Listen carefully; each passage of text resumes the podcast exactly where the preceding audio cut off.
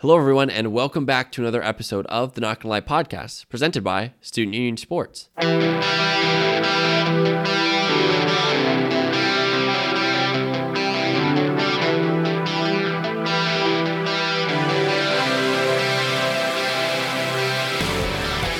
normally I am very choosy about when I talk about the Colts. I don't try to let them dominate the conversation because I understand that, you know, I, I do a podcast that covers all the NFL and I try to keep my biases in check whenever possible. But it is a very exciting day when the Colts, especially for a team that's really small market in terms of media coverage, becomes the story of the NFL for the past week, you know, or however long it is. Uh, but that's exactly what happened this past week. The Colts made a move to go out and get Carson Wentz from the Eagles, and it cost them a third round pick in this year's draft and a conditional second, uh, which could for next year's draft, which could turn into a first if Carson Wentz plays 75% of the games or 75% of the snaps or 70% of the snaps and the Colts make the playoffs. So initially, before we get into the Colts' perspective of this, uh, let's look at the Eagles. Right, this is a team who uh, you know had Carson Wentz last year, and he struggled quite a bit. This was a, a significant drop off, not only you know in just from a statistical standpoint, looking down at, at things, but uh, just watching games. He did not look the same. This this guy had three uh, straight seasons of seven interceptions.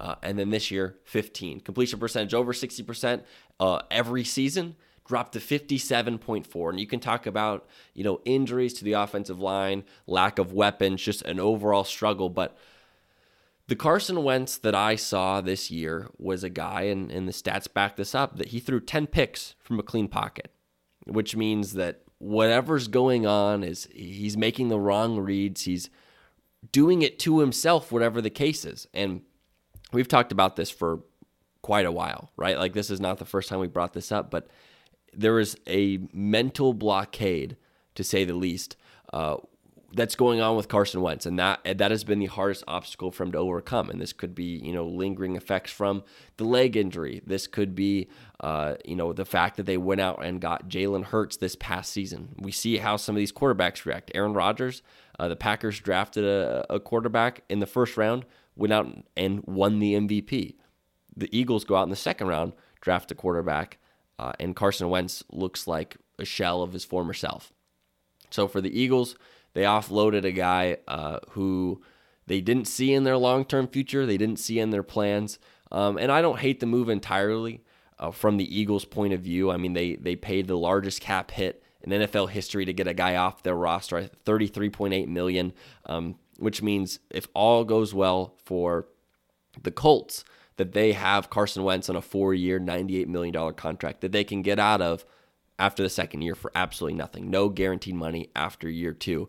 Um, and they get back, you know, they were talking about compensation that they wanted, you know, a Matthew Stafford level deal. And they did not get that, not even close. I mean, I, I read a report that Chris Ballard made one offer to the Eagles. That offer did not change. It was an offer he believed was fair market value for Carson Wentz. Uh, and the Eagles eventually took that deal, which is just incredible. If you think about the way that Chris Ballard does business, he knows what teams want. He knows what what uh, players are worth and what they're worth to their respective teams. And he said, "Look, I'm not going to beat around the bush. I'm not going to try to lowball you. Here's our deal. I'm not budging. Take it or leave it." Uh, and look, I think best case scenario, you know, the Eagles get a chance to, you know, obviously it's a big cap hit initially, but but get a chance to save some money down the road um, and and rebuild this team because their window uh, uh, of competing in a championship is closed, right? Like there, there's not a debate over that. Um, this is not a team that can go out and, and win 11, 12 games and win in January, win in February, um, when it matters. So a lot of aging stars, a lot of guys that are past their prime. So this is a good opportunity for them to maybe move some of those guys, maybe uh, you know shed some contracts. I know Zach Ertz has been uh, in talks and in, in trade talks, and um, Fletcher Cox as well is a guy who they could save a lot of money by moving. Uh, this is a new a new group. Uh, Colts offensive coordinator Nick Sirianni is the coach, um, and this is an opportunity for them to turn over a new leaf. Whether that's with Jalen Hurts at quarterback, I don't know. Um, I think it's going to be an interesting conversation. And you look uh, come draft time, I think if a guy falls to them that they like, that they love, they might take him because you know the quarterback is the most important position in the NFL. And for as as, as electric as as Jalen Hurts looked at times, there were a lot of instances where he struggled. Like he's the guy that's going to make the big play for you from time to time, but he's not the guy that can consistently hit a guy 15 yards down the field over the middle. I think he was hovering at 50% completion percentage, which wasn't much better than Carson Wentz. And you know he was able to use his legs more and extend plays and and create some magic. Uh, but as we saw with Carson Wentz, once that magic dies, how much of a of a solid fundamentals do you have left? Uh, and for Jalen Hurts, we don't know. Like I, I think he could turn into you know an above average quarterback, but I don't know if he's he's going to be the guy for the job to get the Eagles out of this uh, streak of losing that they found themselves in as of late. So I think it makes sense to go out and get some competition, uh, light a fire under Jalen Hurts a little bit, just see what happens, uh, just to open things up. But for the Eagles, uh, I mean, you would have liked to see more draft compensation as an Eagles fan, as Eagles ownership, but really now it's going to come down to okay, what do you do about it?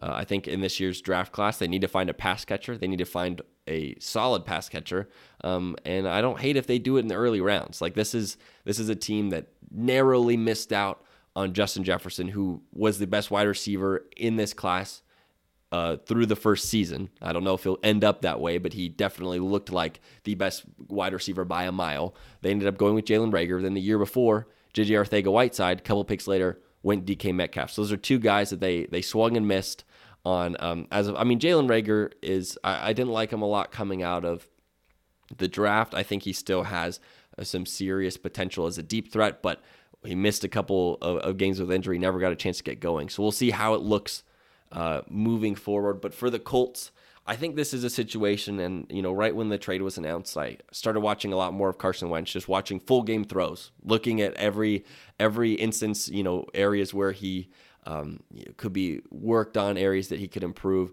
Uh, I mean, look, at his best, and I'm not, you know, I'm not trying to use hyperbole here, but at his best, he looks like a skinny Andrew Luck, a guy who can evade in the pocket, wow you with some throws, and keep plays alive. But those interceptions, like I talked about, 10 interceptions this season from a clean pocket. It just looks like he's making the wrong read. He's trying to do too much. And maybe that could be the offensive play calling, the scheme, just the overall lack of weapons that they have on the team that could be contributing to this issue. Um, do I think it's unfixable? No. I think that you know you talk about this. Uh, Fr- Frank Reich, all, I talk about it all the time. Frank Reich was Carson Wentz's offensive coordinator the year that he was the MVP frontrunner before he tore his ACL. This was a guy who uh, has has worked with him very consistently uh, and watched him play at a very high level. And Carson Wentz last year still was playing at a very high level. Four thousand yard, twenty seven touchdowns, seven interceptions. Uh, I mean, this this was a, a struggle for them this season. It was a struggle for them last season. Um, but as, as a, a, guy like Carson Wentz at 28 years old, who has played at an MVP level in the past, um, I think this is absolutely worth the gamble. Um, in terms of upside and everything to do with that, I think out of the quarterbacks left that the Colts realistically could get, right? Like I'm I'm taking Deshaun Watson off the table just because um, I I don't think it's you know I don't think that the Texans are going to move. Well, they won't now, but I don't think they would have at all uh, moved him to Indianapolis. But I think it's Carson Wentz and Jameis Winston were the two guys. Do you think about um, who would be the uh, above average starters next season, right? And and obviously um, we've seen Carson Wentz play at an elite level, so you you go for that even if you do have to give up draft picks instead of signing him outright. So I think that this makes a lot of, of sense for this Colts team. Additionally, because now he can come into a situation where you look at Philip Rivers the season before he came to Indy. There was a lot of questions about okay, what does he have left in the tank? What can they do? How can they limit turnovers? He set a career high in turnovers, I believe, the year before he came to Indianapolis. Comes in, they establish a solid run game. They let Phil go to work on intermediate routes and take a couple of deep shots a game, let things open up, you know, kind of lull the defense to sleep and then beat them over the top. Why wouldn't they do the exact same thing with Carson Wentz? I think you can add a little bit more in the play action game. Uh, Carson Wentz is clearly more mobile than Philip Rivers uh, was or ever has been at any point in his life.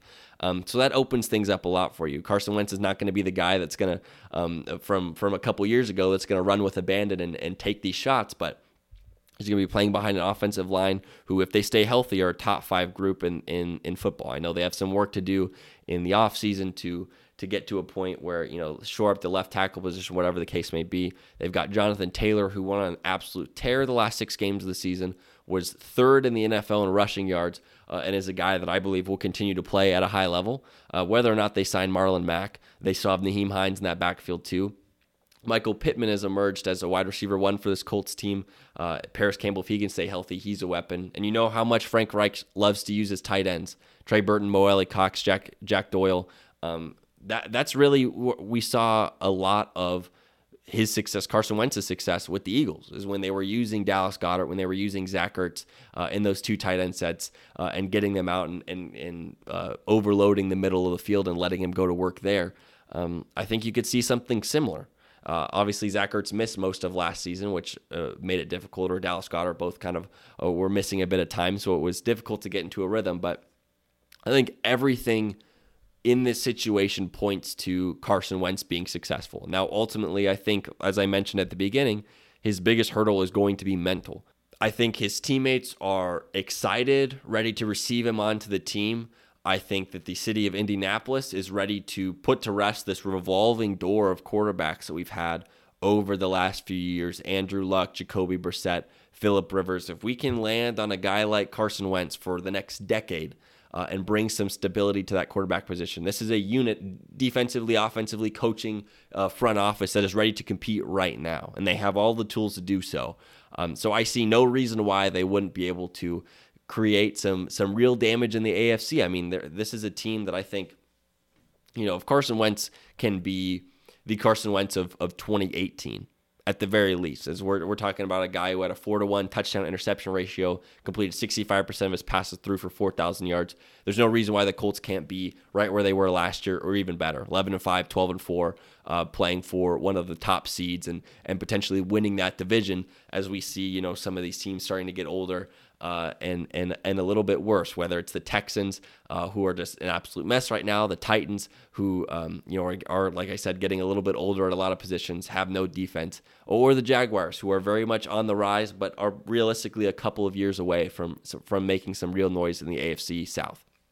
But it's going to be mental, right? Like this guy has to get over whatever he is struggling with, and maybe he needs the rejuvenation of being in a town like Indianapolis, which I mentioned, very small market, and the fans way less intense than uh, the Philadelphia fans who are notoriously crazy, I think is the best word to put it. So I think this is a great move for him every which way, but it's just a matter of, you know, can he play at a high level? Can he do what he needs to do uh, to ensure that he can get back to his form uh, of, of previous years? And in doing so, turn the Indianapolis Colts into a legit, I think, threat to come out of the AFC. This is uh, this Colts team has played the Chiefs very close uh, over the last few years, uh, including beating them. I think it was two years ago with Jacoby Brissett at quarterback. Um, so is a team that lost by three points to the uh, to the Bills in the wild card round of the playoffs. If a couple of, of balls bounce their way, if, if things go just right, I mean they they could have pulled out that game very easily. Um, so it, it's this team is is a couple pieces away from winning. I think even outside of the quarterback position, um, but getting a guy like Carson Wentz, establishing him as your guy for the foreseeable future, is a huge start in ensuring that they will be successful long term. So I think this is a big move. I think this, you know, we could see a situation where both teams really benefit, and this is a win win situation. But at the very least, huge for the Colts to establish themselves as as legit threats in the AFC. I mean I think at at your worst, you can slot them in at, at fourth or fifth best. Um, and they have you know an, a legitimate argument to be put up in that two or three spot. So very encouraging for these uh, for these Colts. Uh, but it's it's going to come down to what can Carson Wentz do? Can he be the Carson Wentz of old, or at least a very high percentage of the Carson Wentz of old? All right, but that is enough about the Colts. It's enough about this new Carson Wentz deal. We are moving full steam ahead into draft season. Uh, I've been watching the tape, getting to know some of the guys, some of the top quarterbacks, some of the top players in this year's class. Um, and we're going to start rolling out a couple of these player previews, maybe just some some brief overlook at a, a couple of these guys, some bite-sized nuggets to make you more familiar with some of the potential rookies coming into the 2021 class. But before we kick that off, I'm going to do something that I've done on um, uh, for writing before Student Union Sports. I've done a couple of uh, mocks of the mock drafts. So I've read a couple of mock drafts from from some very popular, well-known guys, and gone through and, and you know given my two cents about it, why I like the fit in this specific uh, instance, or where I would have gone, or, or, or places that just surprised me overall. Um, so for today, we're gonna do it through the podcast. That's how we're gonna end it today. Um, but I'm going to go over Daniel Jeremiah's mock draft 2.0. Uh, now, for those of you who have not heard of Daniel Jeremiah, which I, I hope most of you have, uh, very well respected um, scout, worked in the NFL system for a number of years, worked with the Ravens, among other teams. Um, he and Bucky Brooks do a Move the Sticks podcast for NFL Network. Uh, it's a great listen. They get some great interviews, um, and and it's always a fun conversation. So I'm going to go through a couple of the picks that he had, just talk about them a little bit, see some interesting uh, takes, and um, maybe some I agree with, maybe some I don't. But let's start. Um, so first off, number one, Trevor Lawrence, obviously. Number two is Zach Wilson to the Jets. Now I love this whole conversation with you know uh, Zach Wilson and and Trey Lance and Justin Fields, even though Trey Lance has kind of been put on the the back burner after not having played a full season this year.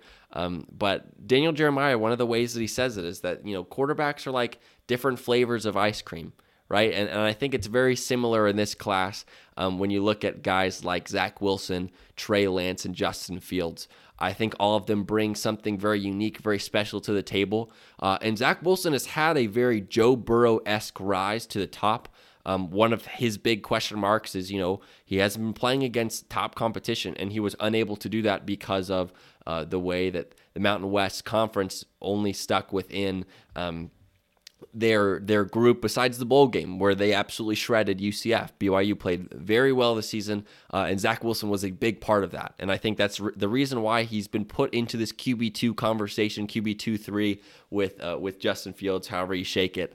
Um, so I, I love the pick. I think it makes a lot of sense for this Jets group, but uh, they're going to be doing their homework, right? I think a guy who's going to get a ton of buzz. We're not talking about him a lot now, but as we move closer to draft season, as we get through the pro day uh, and and get to all these measurables, I think Trey Lance is going to start rising up draft boards. He's been forgotten about for much of the year. Only played one game against Central Arkansas and wasn't talked about a ton. Uh, but as we get further removed from the season and we kind of forget a little bit about the tape that we saw and just focus on measurables and and ability I think a guy like uh, I think a guy like Trey Lance is going to surprise a lot of people. I think he's going to start rising up the board. Um, moving down, Ja'Marr Chase, the Dolphins at three. Pick makes a lot of sense. I think the Dolphins need a wide receiver bad. I think they might trade back, but uh, I think you know if they're in a no trade mock draft, them getting a wide receiver, uh, going after Ja'Marr Chase, who many believe is the most talented wide receiver in the class, makes a lot of sense. Uh, and the number four QB3, Justin Fields, is off the board, goes to his hometown uh, in Atlanta. And there's an interesting piece here where uh, Daniel Jeremiah actually says he is ranked Trey Lance ahead of Justin Fields in his top 50. Um, so that's obviously something to look out for because I think Daniel Jeremiah has been on the forefront of you know predicting some of these stock up, stock down guys. Um, number five, Penei Sewell to the Cincinnati Bengals. Most talented tackle in the class goes to a team who needs a tackle the most out of almost any team in the NFL right now. Number six is a very unique pick, but I love it. Kyle Pitts to the Philadelphia Eagles. Obviously, they need pass catchers, they need them bad. Um, and you think about who's left on the board. You could go Devonta Smith, you could go Jaylen Waddle, who people believe are, are wide receiver two or three. Or you could take a guy like Kyle Pitts. And I'll tell you why it makes a lot of sense and why I, I think Kyle Pitts has, for good reason, generated um, top 10 buzz, top 10 consideration. Think about wide receivers that can go for a thousand yards in a season. I mean, you can think of there's a very elite group, but it's still a big chunk of guys that have gone for a thousand yards uh, this this past season. think about tight ends that could even do that consistently. We're talking George Kittle, Travis Kelce, maybe Darren Waller is starting to come into that conversation, but truly that's it. Those are the three guys. So if you can get a guy in Kyle Pitts, who I truly believe is a thousand yard receiving, uh, thousand receiving yards a season type of player, uh, you pull the trigger on that absolutely. I think this is a great pick for the Eagles, uh, and it makes a lot of sense. Micah Parsons to the Lions at seven. Micah Parsons has had some off the field concerns, some some commitment to the game, um, and some overall character concerns be brought up over the past few days that might lead to a, a, bit of a slide. But he's no doubt a talented linebacker, the best linebacker in the class, and and we've seen what some top guys can do. You look at Darius Leonard. Uh, was an All Pro, has been one of the best linebackers in, in football. Um, and and in addition to that, you talk about guys like uh, Devin White, who has been who was instrumental in the Bucs run to the playoffs this year. So young linebackers can make a difference for sure. Then at eight, Carolina Panthers Trey Lance. I think this is a match made in heaven. I hope, I hope, hope, hope this happens because you put Trey Lance in a situation where he can learn from arguably one of the most innovative offensive coordinators in football and Joe Brady turned Joe Burrow into a number one pick. Um, and they they struggled a little bit with the with Teddy Bridgewater, but he got a lot out of Robbie Anderson, out of DJ Moore, out of Curtis Samuel. Uh, and they'll get Christian McCaffrey back next season too. So who knows what this offense can do? But Trey Lance is able to sit behind Teddy Bridgewater for a year, learn the ropes a little bit more, um, and then the next year, when none of his contract is guaranteed, they could trade or cut Teddy Bridgewater, move fully forward with Trey Lance as their signal caller of the future, and this is a an elite group. I think the only thing better than drafting Trey Lance at eight would be packaging a deal to go out and get Deshaun Watson because I think the Panthers surprised a lot of people this year um, with their play, even with all the injuries. Uh, and I think um, if they can establish and get their quarterback of the future, that's going to go a long way in putting them in you know the the uh, contender seat over the next five to seven years. Number eight, Caleb Farley.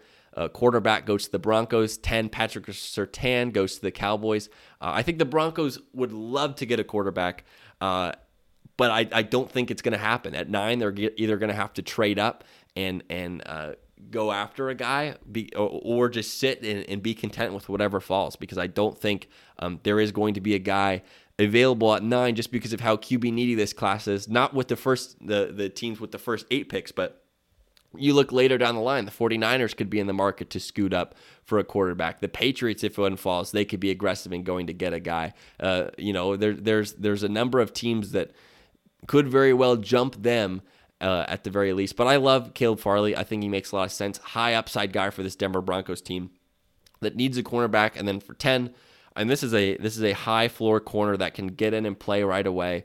Um, a, a guy that they can pair alongside Trevon Diggs uh, and really get to work on rebuilding that defense. You know, if they bring Dak Prescott back, they still need to put a defense that can stop teams from scoring 35 points a game. I think they they squared some things away in the second half of the season, but the first half was ugly. You know, and if you can get 30 points a game out of Dak Prescott and, and your defense holds them to 25, you're going to win a lot of games. So I think that's the goal. Um, the offense, maybe for the Cowboys, you look at going offensive line, maybe Rashawn Slater, Elijah Vera-Tucker, but uh, cornerback may be a more pressing need. Uh, whereas, you know, offensive line, they still have guys that can play, but uh, I think getting an offensive lineman in the first round makes sense for positional depth. But I love the move, uh, getting a high floor guy who can contribute right away. The Giants at 11, Gregory Rousseau. I want to see the Giants go after some offensive weapons. Now, I don't know really where they're at in, in, in terms of cap, uh, their cap situation, but I think they need to put all their chips on the table for Daniel Jones this year and say, look, buddy, this is a make or break year. Either you put us, you know, we've got the defense that can can propel us into the playoffs. Now we need you to play at a top level so you can match, uh, yeah, at the very least, match what the defense is putting out. They may be losing Leonard Williams in free agency, so you go out and get Gregory Rousseau as a replacement. I don't hate it. But with Devonta Smith and Jaylen Waddle still available, I would like to see maybe where those guys go um, you know, if, if, they have a shot to get a, a top wide receiver, which I believe both of those guys are, um, then that would make a lot of sense for them. But, anyways, number 12, the 49ers go out and get Rashawn Slater, who is a very versatile guy, played left tackle at TCU, but could kick inside to guard if necessary. I think the 49ers like that versatility, and, and if they can't bring back Trent Williams, that's going to be something that they're looking into. Uh, a very fun pick, a pick I like a lot. Uh, 13, the Chargers go out and get Jaylen Waddle. Uh, a speedster, another weapon they can add into that offense. Um, I think that would be great uh, for for them, giving Justin Herbert another toy to play with, uh, giving that group another fun option on on offense. I mean, at the very least, his rookie season, if you use him as a gadget guy, that's going to be incredible. If they can bring back Mike Williams, if they can bring back Hunter Henry uh, and Keenan Allen, there's it's going to be very difficult to stop this team, and I think that's the way they like it. Uh, I would have liked to see maybe, um, you know, if Rashawn Slater was there, they might have gone in that direction, or even Elijah Vera-Tucker, but you can't hate on on what they've established here uh, with that high powered offense, and they make it just a little stronger. 14, the Vikings go DeVonta Smith. This is very interesting. I mean, this is a fun group. This is something similar to what we saw the Cowboys do last season, going out and getting CeeDee Lamb to pair with their already elite group of Amari Cooper and Michael Gallup. So now you've got a trio which, arguably, in my opinion, is probably better. DeVonta Smith, Heisman winner, a guy who can get open at any point he wants to. Pair him with Justin Jefferson and Adam Thielen. That's a great group of guys. That is a very fun offense, and Kirk Cousins has zero excuses. Uh, and that offense is going to be fun to watch if that does happen. So I love that pick there. Jaycee Horn, 15 to the Patriots.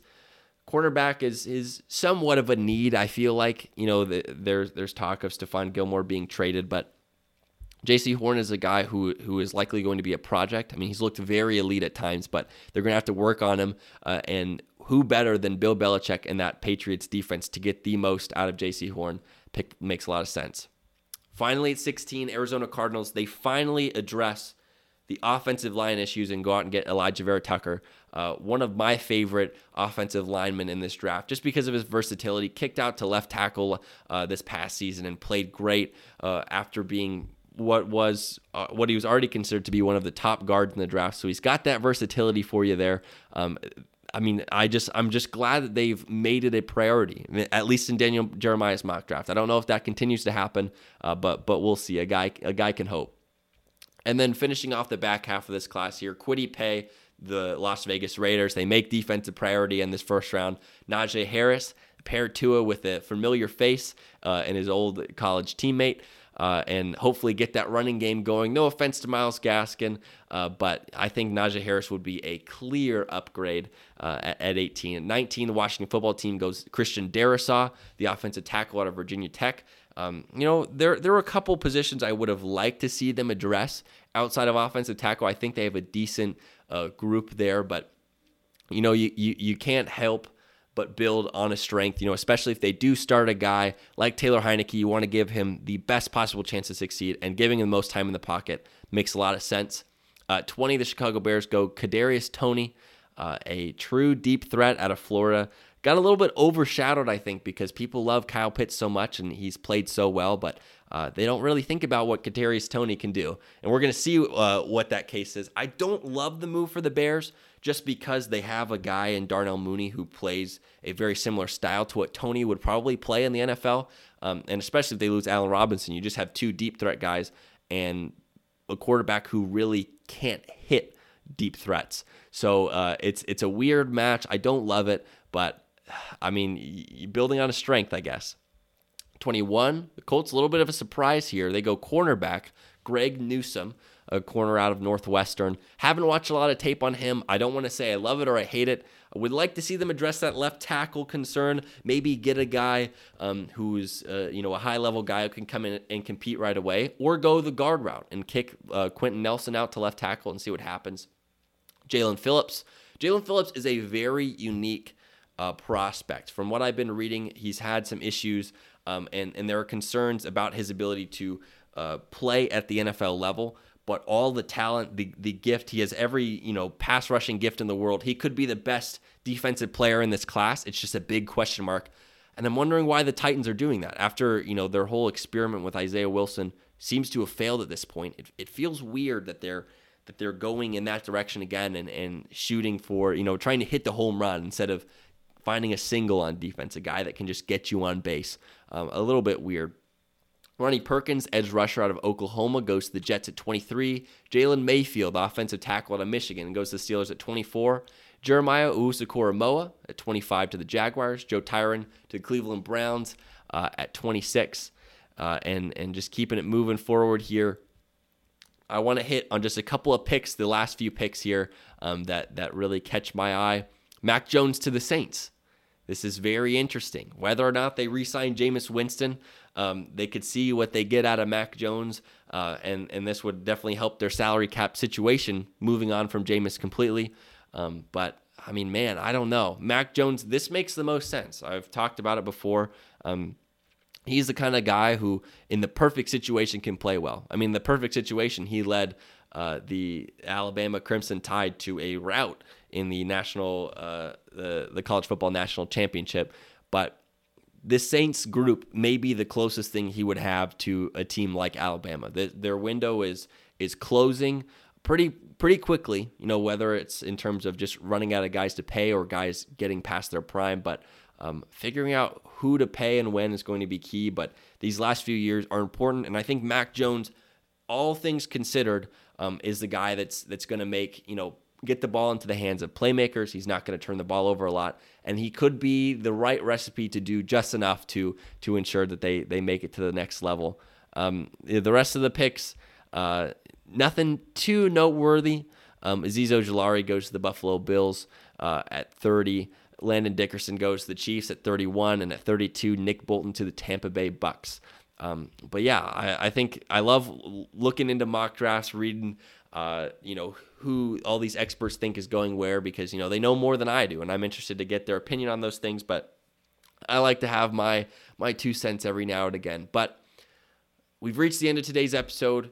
The next coming weeks, we're gonna get into some of these these uh, prospects uh, specifically looking at quarterbacks moving forward. We're going to have some guests on talking about some of these guys and getting a better look at them, better than I could give it to you, but it's going to be fun leading up to the draft. I'm very excited for it, and I hope you guys will join us next week on another episode of the Not Gonna Lie podcast.